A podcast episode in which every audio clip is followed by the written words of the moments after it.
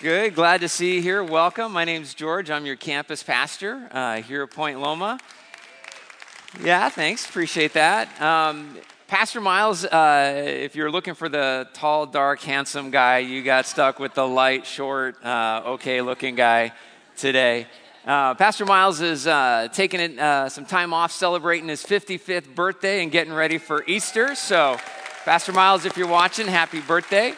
Love you. And I want to welcome everybody watching online. I want to give a special shout out to Tom Dahl. Uh, some of you know Tom. He's been overseeing our hospitality ministry for years and years and years. Tom's been struggling with some health issues, so Tom, we just want to let you know we love you, we're praying for you, and we're praying you get better soon. Amen? Well, today is uh, Palm Sunday, and I'm excited to be sharing with you about Palm Sunday. I don't know if you're like me, but as a kid, you know, you get in the little palm frond cross, and it was kind of a cool thing, but I never really got what Palm Sunday was all about.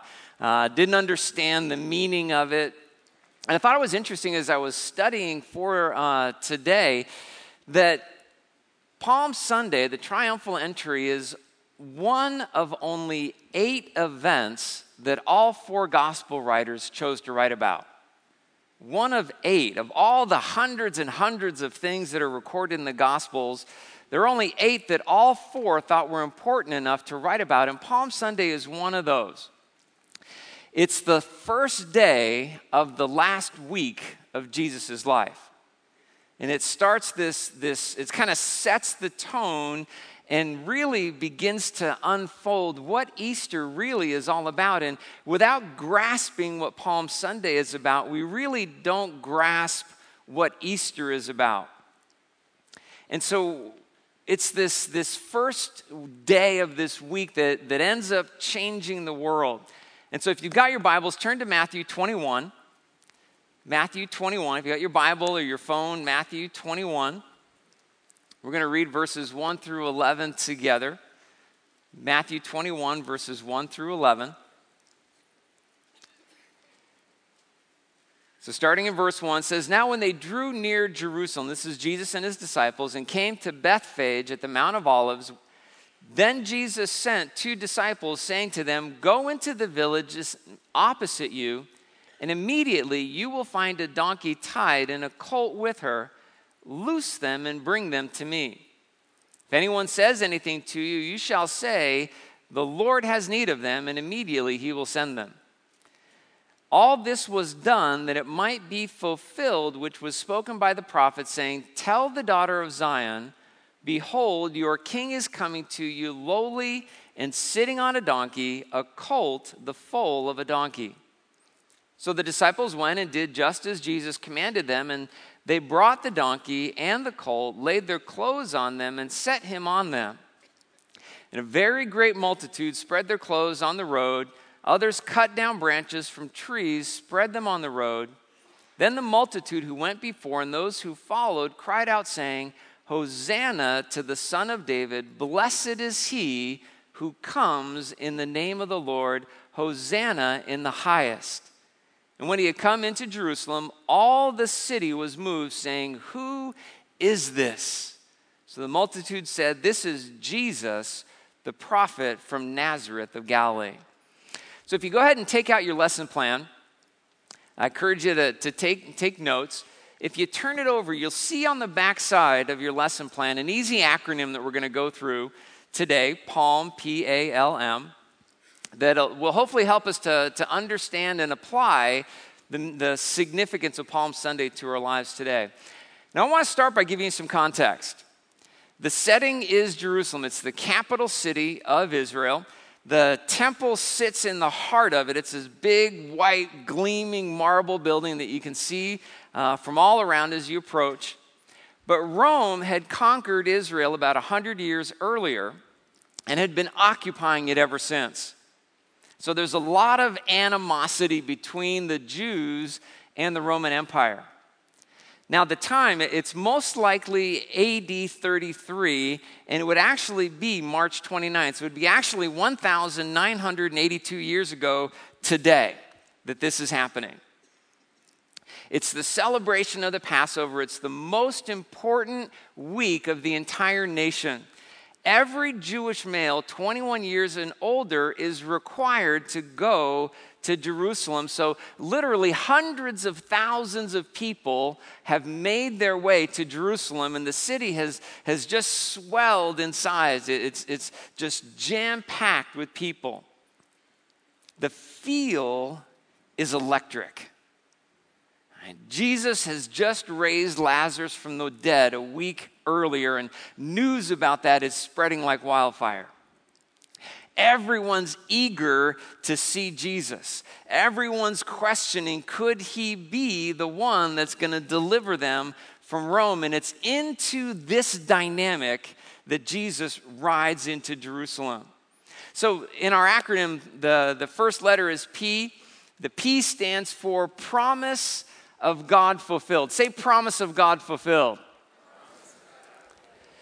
As Jesus comes over the hill into Jerusalem, he sends his disciples to go get him a very specific ride.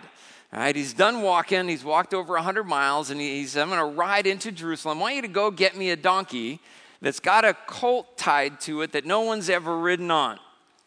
All right, it'd be like me telling some ushers, hey guys, I want you to go across the street, and you're going to see a Harley park, brand new Harley park there that no one's ever ridden on before. I want you to, to get it and bring it to me. And if anyone asks you what you're doing, just say the pastor has need of it. All right? This is, this is what, what's happening here. But Jesus does it to fulfill something that, a, that had been prophesied more than five hundred years earlier. Everyone say fulfill. The word fulfill here means to deliver a message fully, to explain it completely. You see, God's promises don't just come true, they also communicate truth. I'll say that again. God's promises don't just come true, they also communicate the truth. Every prophecy about Jesus is also a revelation of Jesus. It's communicating something about him. What does this prophecy communicate? What does it tell us about Jesus? Well, Zechariah said, behold, your king is coming. So what does it tell us about Jesus? He's the king. He's in control. God is, Jesus is absolutely in control of everything. It says, your king has come to you. See, Jesus is God here with us. He's not just a prophet. He's God here with us right now, and he's lowly, he's gentle, he has all authority, but he's not going to abuse any of it. If you're ever in a scenario where someone's using the name of Jesus and they're abusing authority, it's not Jesus, because Jesus doesn't do that. Even though he has all authority, he's never going to abuse that authority. He comes into our life in a gentle and humble way. And it says he's sitting on a donkey. He's not coming to conquer. He's coming to be crucified. He's not coming to dominate. He's coming to die.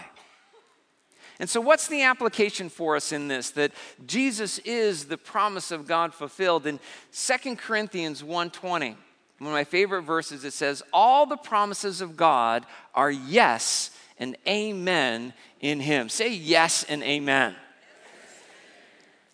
We can totally trust Jesus because he doesn't just tell the truth, he is the truth. He said, I am the way, the truth, and the life.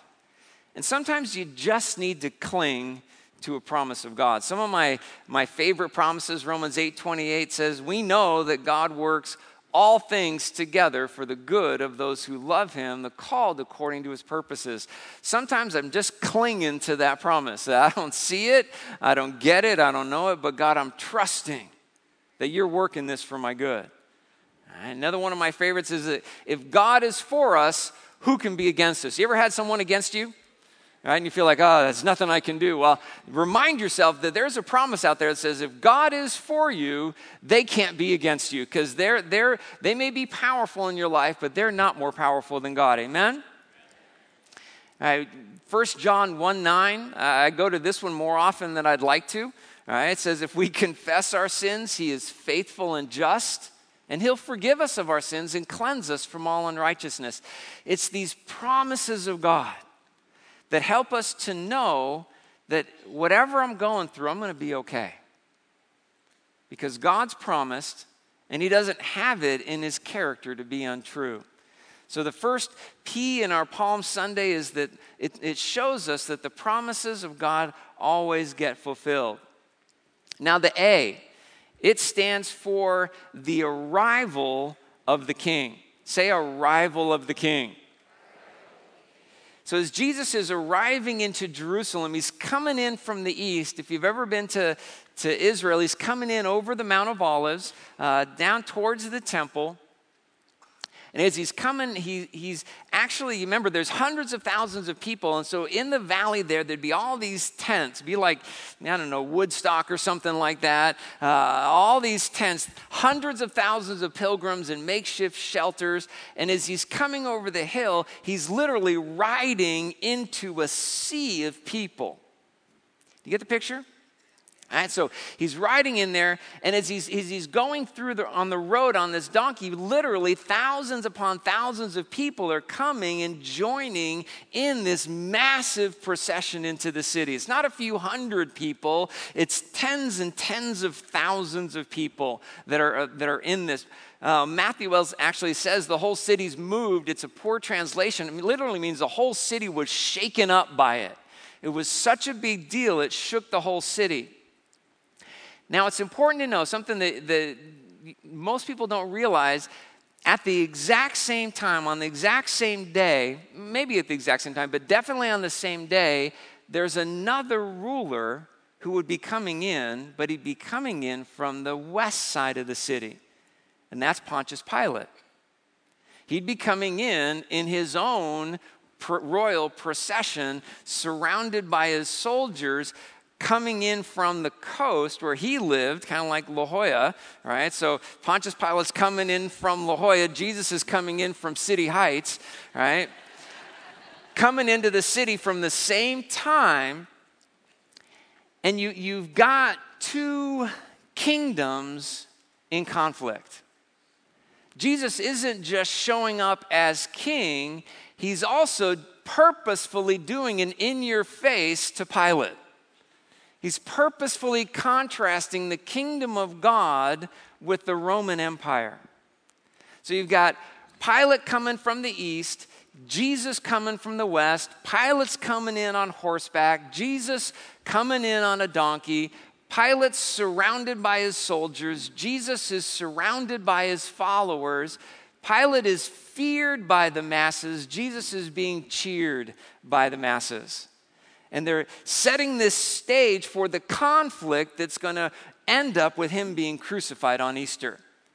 You kind of get this sense of how this really sets the stage for what's going to happen on Good Friday and then on Easter Sunday. Now, the religious leaders were also going along with Rome. They were kind of going along to get along, to preserve their position and their power. And over the years, they had compromised and really become just another agent of Rome in the city.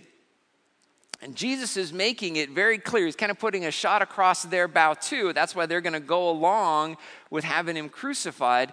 Jesus is making it very clear that when he comes, when he arrives, he wants to make a clear distinction between the kingdom of God and this world in our lives. It's not a, a vague gray area for him. It's a clear distinction. So what's the application for us? I don't know if you ever feel like it, but a lot of times I feel like I've got two kingdoms that are fighting in my life. The world is pressuring me to go along, to get along. I feel the conflict in my finances. I feel the, the conflict in my schedule with the busyness. I, I feel the, the, the conflict in my ambitions and what am I going to accomplish with my life? What are we going to acquire with our resources? And Jesus is saying, I don't want you to go along to get along. I want there to be a clear distinction. And so for Palm Sunday, it's an important time as the King arrives to ask ourselves, whose side are we on? What parade am I joining in? What's the direction my life is going? Is there a clear distinction between my, the way Jesus would live life and the way the world is asking me to live my life? So the P stands for the promise of God fulfilled. A stands for arrival of the King. The L stands for the Lamb of God who is set apart. Lamb of God who is set apart. Say Lamb of God. See, the timing of Jesus isn't accidental either. The Bible tells us that on the tenth day of the month, five days before Passover, every Jewish family was to select a lamb and set it apart for five days before Passover. Jesus, it's kind of like draft day for lambs, right? It, it, it's everyone's looking and examining what's the best lamb, who, what, what's the most perfect lamb that we have. And five days before Passover, they're going to draft that lamb uh, for the big Passover uh, team. Uh, it's a short-lived career, right? But it, it's a, it's a, it sets up this time of final inspection to, to have the lamb in your home and to make sure that everything about it is perfect. Jesus is purposefully coming into Jerusalem on the tenth day of the month, five days before Passover, and is, in a sense, being selected by the nation as their ultimate Passover lamb. And he's going to be on display, under scrutiny, inspected by everyone for five days in Jerusalem. He's going to show up at the temple every day and be under scrutiny before he's slaughtered on Passover. So Paul says in First Corinthians five seven, Christ, which is the Greek word for Messiah, our Passover lamb has been sacrificed for us. So everyone got what Jesus was doing. He was being set, set apart as the lamb for Passover. And what's the significance for us? We don't celebrate Passover lamb, Passover uh, celebration. I don't think I don't remember last time I ate lamb, right? The Passover lamb in Exodus was, was when God sent Moses to deliver the Israelites from bondage in Egypt.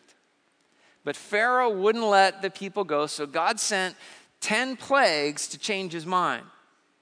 And the tenth plague said that every firstborn male would be killed, but God told his people if they would slaughter a perfect male lamb and take the blood of that lamb and put it on their doorposts in faith, that God would pass over their house and no one in their house would be killed. That's where we get the word Passover. God passed over them and didn't judge them because of their faith to put the blood of the lamb on the doorpost to their house. Jesus is our Passover lamb. When we put our faith in his death on the cross, we believe that his blood was shed for us. God sees that faith and passes over our sin and doesn't judge us. Amen? That's what it means. That's what Passover is all about, that we are forgiven and completely set free from bondage to sin and death. Now, I've been a Christian a long time. When they asked me to do my, my video for Gospel Central, I was like, well, I got saved at five. All right, so I, there's no tags on my testimony. There's no cocaine. There's no, you know, it's like saved when you're a kid, right? Uh, and, and just I'll, I'll do this little shout out for parents. Your kids can know Jesus at a young age. They can believe in him with all their heart and grow up following him, trusting him, and living for him their entire lives. I am living proof of that, all right? My testimony isn't one of God saving me out of a bunch of junk. God, my testimony is God sa- is sparing me from a bunch of junk, all right? That's the testimony I want my kids to have, right? But for many years, you know, I still lost my temper, still, you know, lusted after girls in my heart as a teenager and and, and lied to my parents and things like that, and and. For many years, I tried to make up for the things that God had already passed over. And sometimes as Christians, we get stuck in this cycle of forgetting we've got a Passover lamb. That God isn't asking us to make up for the things that we've messed up in. He's already passed over that. He's, he's done with it. He's forgotten it. He's put his, our sins as far away from us as east is from west. He doesn't remember it anymore. Shame and guilt aren't a part of God's motivation system. Do you get that? God doesn't guilt us. God doesn't shame us. God says there's no condemnation for you in Christ Jesus. You've got a Passover lamb. Jesus is your Passover lamb. I'm passing over it. You're free. It's done with. So for those of you that are living in guilt, you, you know Jesus, but you're living in guilt, let it go today. Realize you've got a Passover lamb. And for those of you that have never put your faith in Jesus Christ, in a few minutes I'm going to give you an opportunity to pray a prayer and ask Jesus to, to be your Passover lamb so that God wouldn't judge your life, but you would be forgiven completely for your life. So the P was what? Promise fulfilled. Promise fulfilled. All right, the A was arrival of the King. The L was Lamb set apart. The M is Messiah misunderstood. Messiah misunderstood. As Jesus is coming in, the whole crowd is shouting, Hosanna to the Son of David. They're actually quoting from Psalm one eighteen, which is a psalm all about the Messiah. It's got familiar verses like the, the, the stone which the builders rejected has become the chief cornerstone. These familiar passages that we know are about Jesus. It opens and closes with the same phrase. So it's kind of like bookends on the psalm. It says, oh, give thanks to the Lord, for he is good. His mercy endures forever. The Jews saw this psalm as being about the Messiah, about God in his mercy sending a deliverer who would set them free. And they're cheering for Jesus as the Messiah. You got to be really clear about that. They're not saying, yay, prophet. They're not saying, yay, teacher. They're saying, yay, Messiah. They are declaring him as their Messiah. The problem was is that they believed that the Messiah would deliver them from Rome. And, and Jesus is, you know, he's, he's kind of building this, this an, anticipation. That's why they're all joining in with him as he's coming in, because they know Pilate's coming in from the west. And so this is, a, this is it. This is the moment he's going to deliver us from Rome. But Jesus came to bring a salvation that was much greater than politics. He didn't come to set Israel free from the Romans, he came to set the world free to know God. And I think we can also sometimes misunderstand salvation. A lot of times we think salvation is just about being forgiven and going to heaven when we die. But Jesus didn't come just to take away our sins. In Psalm one eighteen, verse nineteen, one of my favorite verses in that psalm, it says, open to me the gates of righteousness, and I will go through them. Open to me the gates of righteousness, and I will go through them. Jesus didn't come just to close the door on judgment. He came to open the gates of righteousness. He didn't, Jesus doesn't just offer a salvation that, that stops at forgiveness but goes much further. He offers us righteousness right here and now. Second Corinthians five twenty-one says, God made him who knew no sin to be sin for us, that we might become the righteousness of God. Say righteousness of God. Do you want to become the righteousness of God? I do. I, I long for that. All right, but so often the devil has us deceived into thinking we've got to be in this, this cycle of struggle, failure, forgiveness. You ever been caught in that? right? Where God, I'm never going to do that again. Then you struggle with the temptation, you fail, and then, oh, I got to go back and get forgiveness, right? And then, okay, I'm not going to do that again. And then you struggle with it, you fail, and go get more forgiveness. And sometimes we're in that cycle, and we and we even tell ourselves, well, that's just the way I am. That's just my issue. No, it's not. No, it's not. That's the devil's issue. That's not your issue. That's not your identity. You're the righteousness of God in Christ Jesus. Jesus has opened the gates of righteousness. It's time for us to walk through and start living in that gift. He isn't, he isn't just giving forgiveness. It's a much bigger package, right? It's, it's the, the holy bundle, right? You, you don't have to just settle for forgiveness. You can get righteousness and, and eternal life all bundled together for one special price of faith. All right, amen?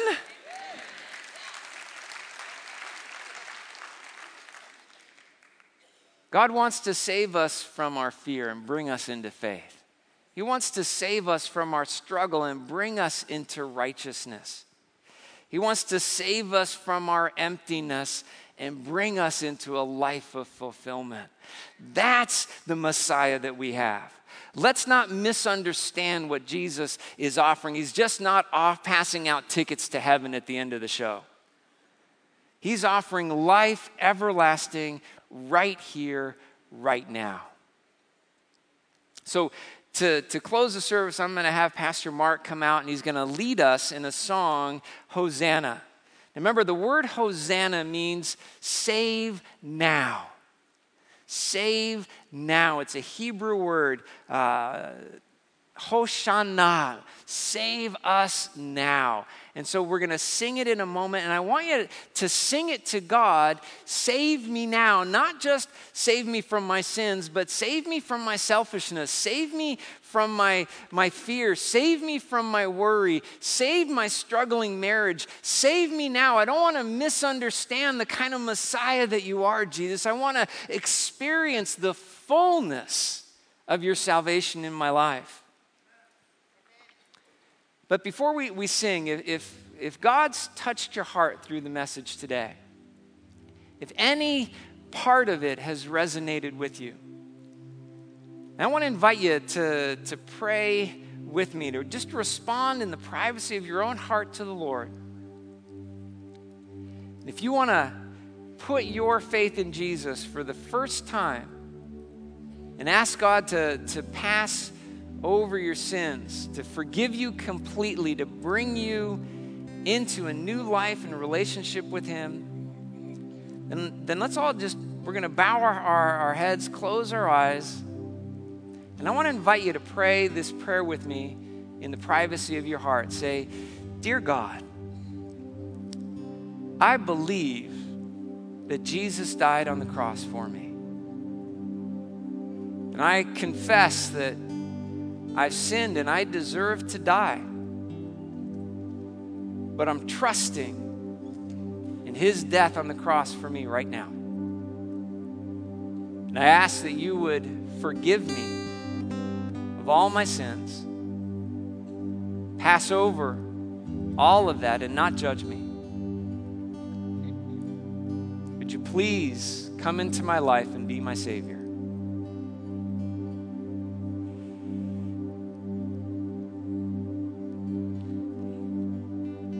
For those of you that may have been misunderstanding what it really means to follow Jesus, maybe you've been like the religious leaders that have joined in with the world. You're going along to get along. And Jesus is convicting you today. The Holy Spirit's speaking to your heart that you've been compromising, and it's time to recommit your life to follow Jesus wholeheartedly. Stop being on the fence, but to be all in and follow him with all your heart. Then I want to invite you to pray this prayer with me. Pray, dear God, I'm so sorry for misunderstanding what this was all about. Would you please forgive me? I know better, but I'm trusting afresh, and Jesus is my Passover lamb. No guilt, no shame today.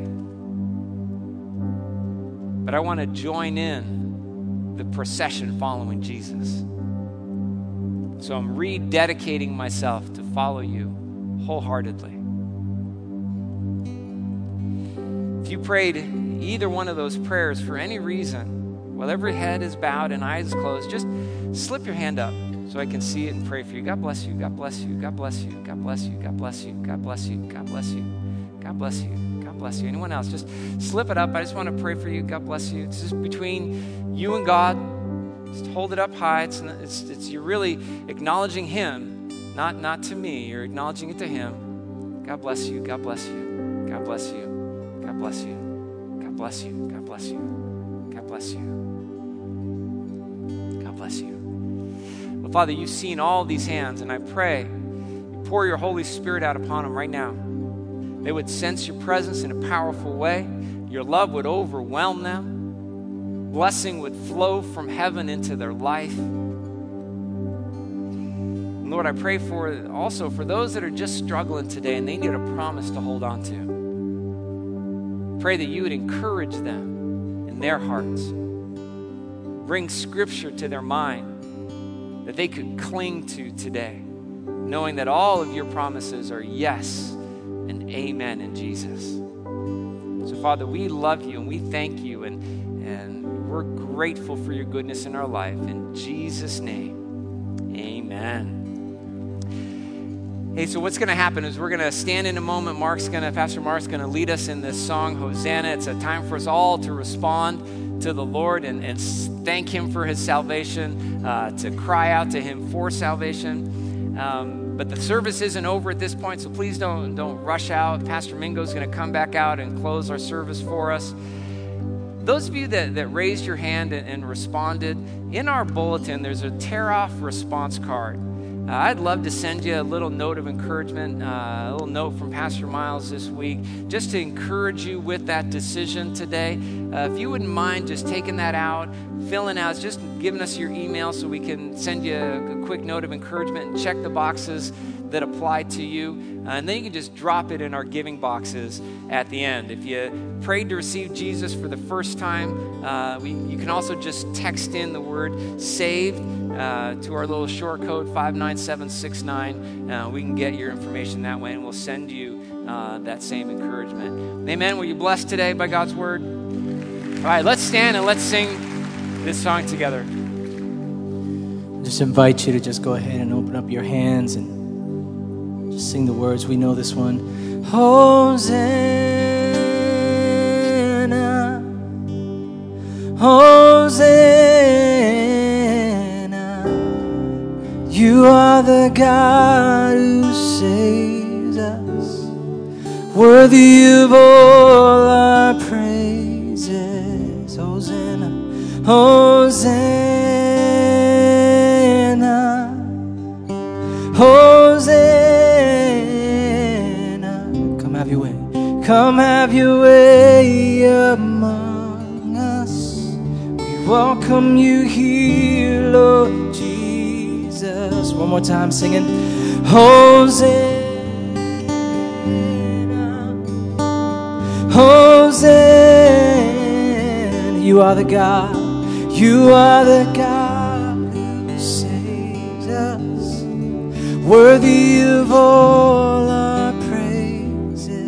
Hosanna, Hosanna, Hosanna. Come have your way, come have your way among us. We welcome you here, Lord Jesus. Come have your way, come have your way among us. We welcome you here, Lord. That is our prayer this morning. Lord, have your way in us. More than just for a short window on a Sunday morning, Lord, but throughout our lives, throughout our weeks, in our families, where we work, Lord, would you guide us? And as we transition to this uh, moment for tithes and offerings, inside your bulletin, you've got one of these cards. You've got a great message that reminds you your stake in this entire story. You're created to do something great. God, He desires through you to allow others to experience His goodness. And tithing is no different from any of those moments. We'd encourage you, join us in the ministry. Hope goes so far when all of us join together in generosity. So if you're in this building, there's a card you can uh, fill it out. You can drop it off at any one of the exits. There are boxes to the left and to the right side. If you're streaming with us online, you can give online also, sdrock.com slash give. You can also text to give. Uh, a bunch of different ways to partner in ministry. Let's celebrate what God's going to do rolling through this Sunday to next Sunday. Amen. Let me pray for you guys and we'll close out. Jesus, I thank you so much for your generosity first. Thank you for being so generous that you would come. You would give your life. You would be the sacrificial lamb. Lord, you would allow us to experience relationship with you despite our brokenness. I pray that you would take our tithes, you would take our offerings, Lord, and that you would expand them, that people would experience you because of the faithfulness and the generosity of the people that are here this morning. We love you for what you've done, Lord. Thank you so much for who you are. Bless this Sunday. In your name I pray. Amen. If you guys want prayer, we're always here at the bottom. All the pastors here. Don't hesitate to get prayed for. We'll see you guys next week.